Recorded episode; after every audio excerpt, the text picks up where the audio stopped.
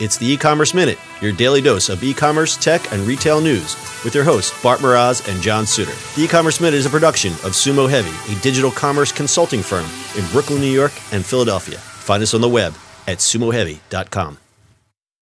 This episode of the E-Commerce Minute is brought to you by SendPro Online from Pitney Bowes. With SendPro Online from Pitney Bowes, it's just click, send, and save for as low as $4.99 a month. Send envelopes, flats, and packages right from your desk, and you're back in business in no time. And for being a loyal E-Commerce Minute listener, you'll receive a free 30-day trial to get started and a free 10-pound scale to ensure that you'll never overpay. Save time and money on mailing and shipping with SendPro Online. Starting at $4.99 a month, you can qualify for special USPS rates for letters and priority mail shipping.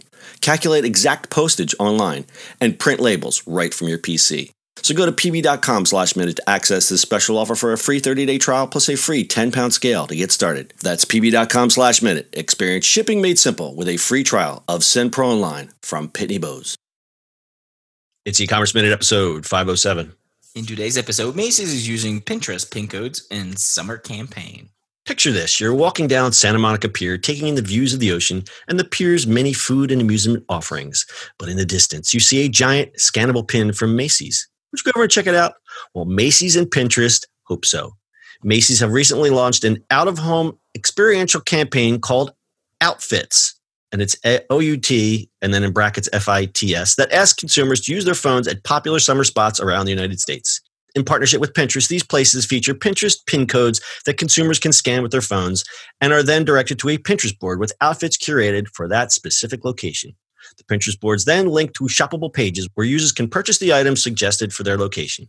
As part of the campaign, Facebook and Instagram are showcasing quintessential summer moments via short stories. The campaign assists Macy's in shifting their focus on mobile and digital strategies since its physical stores continue to struggle. It also aids in Pinterest efforts to make more of its content shoppable. Pop-up stations will be featured in such places as Central Park, the Brooklyn Heights Promenade, Coney Island, and the Santa Monica Pier. We shall see whether or not these interactive partnerships will make up for the losses that the bricks-and-mortar Macy's stores are facing. The campaign officially launched May 15th. I like stuff like this. Mm-hmm. I do too. I think we should send our correspondent to go check it out. You know, I want to send her to Coney Island because I'm doing the Santa Monica Pier one. So no, I wanted to do the Santa Monica Pier one. John, but if you went last week, you could have seen the hot dog eating contest. That's true. All right, I take that back. I want to do the Coney Island one. Okay. So we keep reporting on the woes of Macy's, but yet at the same time, in many of our podcasts, we talk about the innovations that Macy's are doing. This is one of them that goes hand in hand with their experiential pop-up shops that they do and all the experiential retail that they're doing.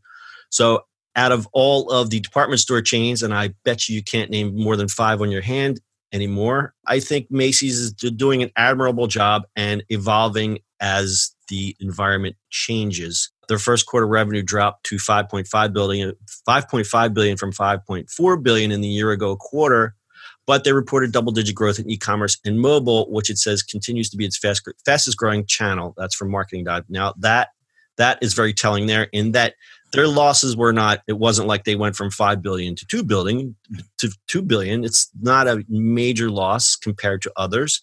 And that their e-commerce is still strong and mobile's growing. So I think that's very telling for Macy's. I think looking at their e-commerce, they're definitely growing in that sector, but you know, their stores are definitely going to go down. You know, people want to shop online.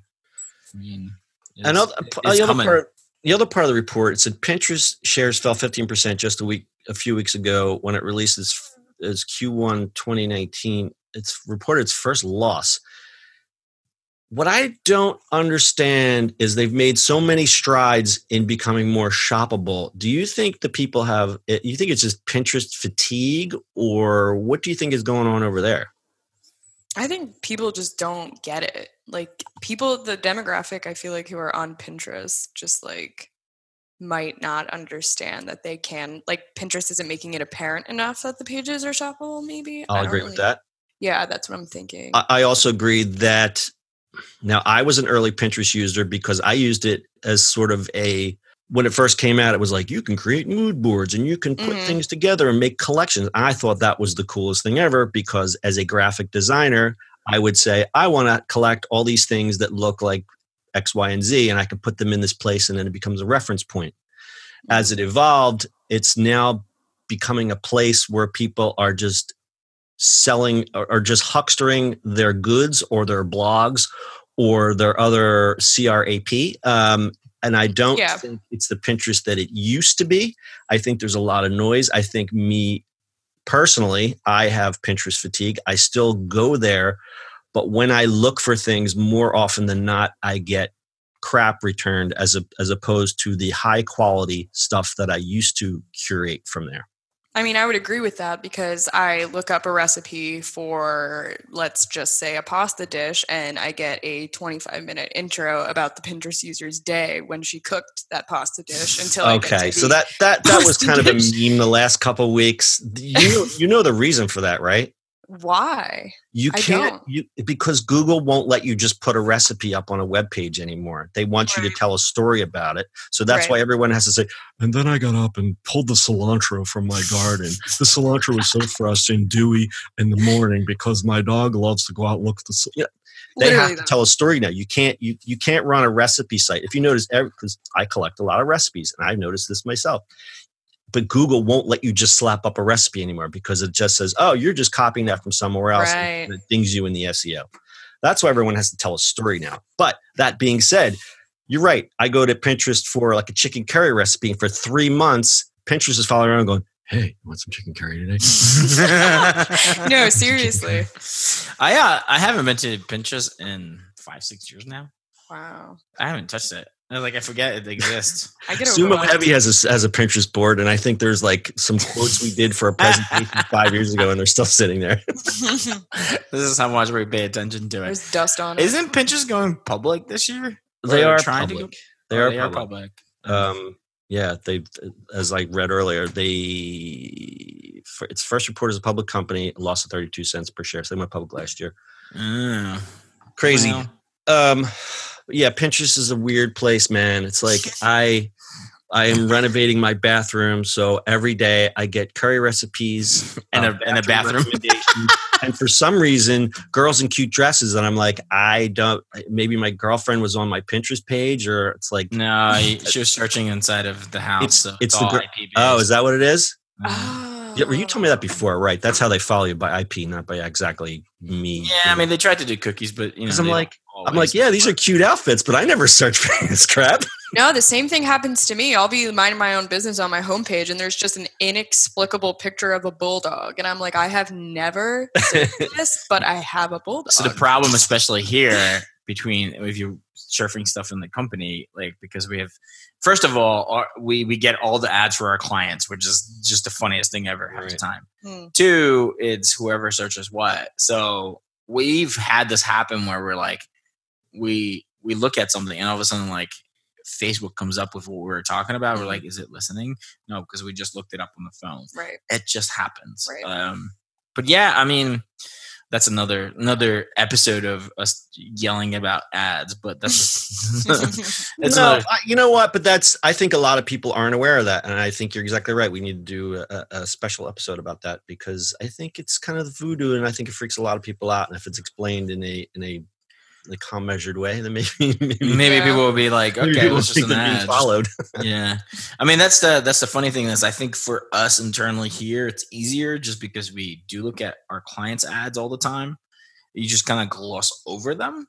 Right.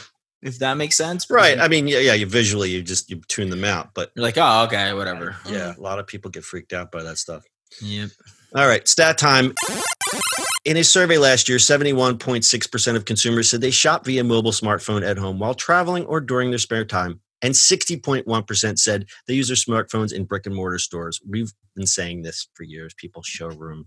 They showroom at bricks and mortar stores. And that's why a lot of them are closing because it's like, let me just go to, Home Goods and check out this sofa. And then I'm just going to buy it on Wayfair for half the price. Yep.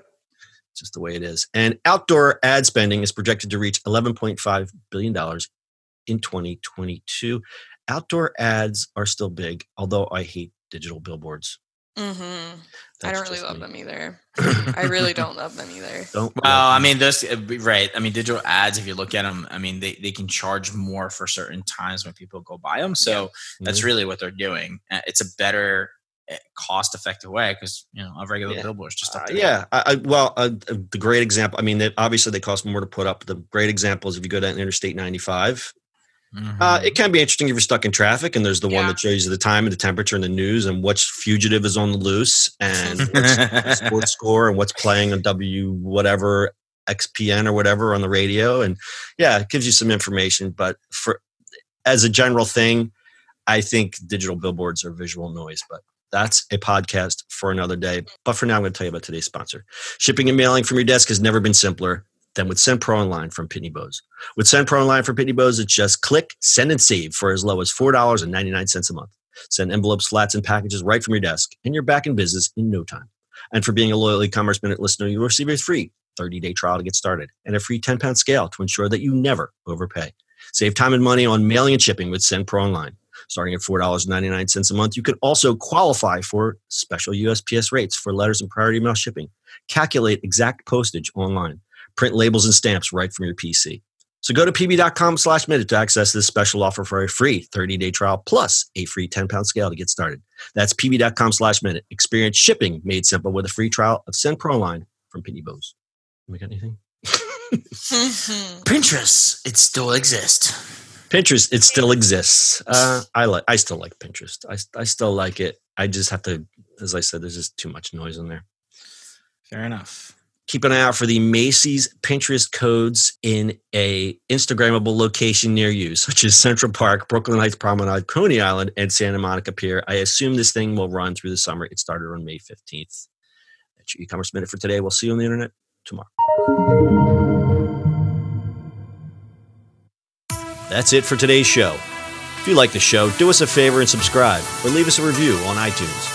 And don't forget, you can now listen to the e-commerce minute on your Amazon device. Just add e-commerce minute to your flash briefing. And finally, if you have a comment or suggestion or just want to say hi, find us on social media at Sumo Heavy.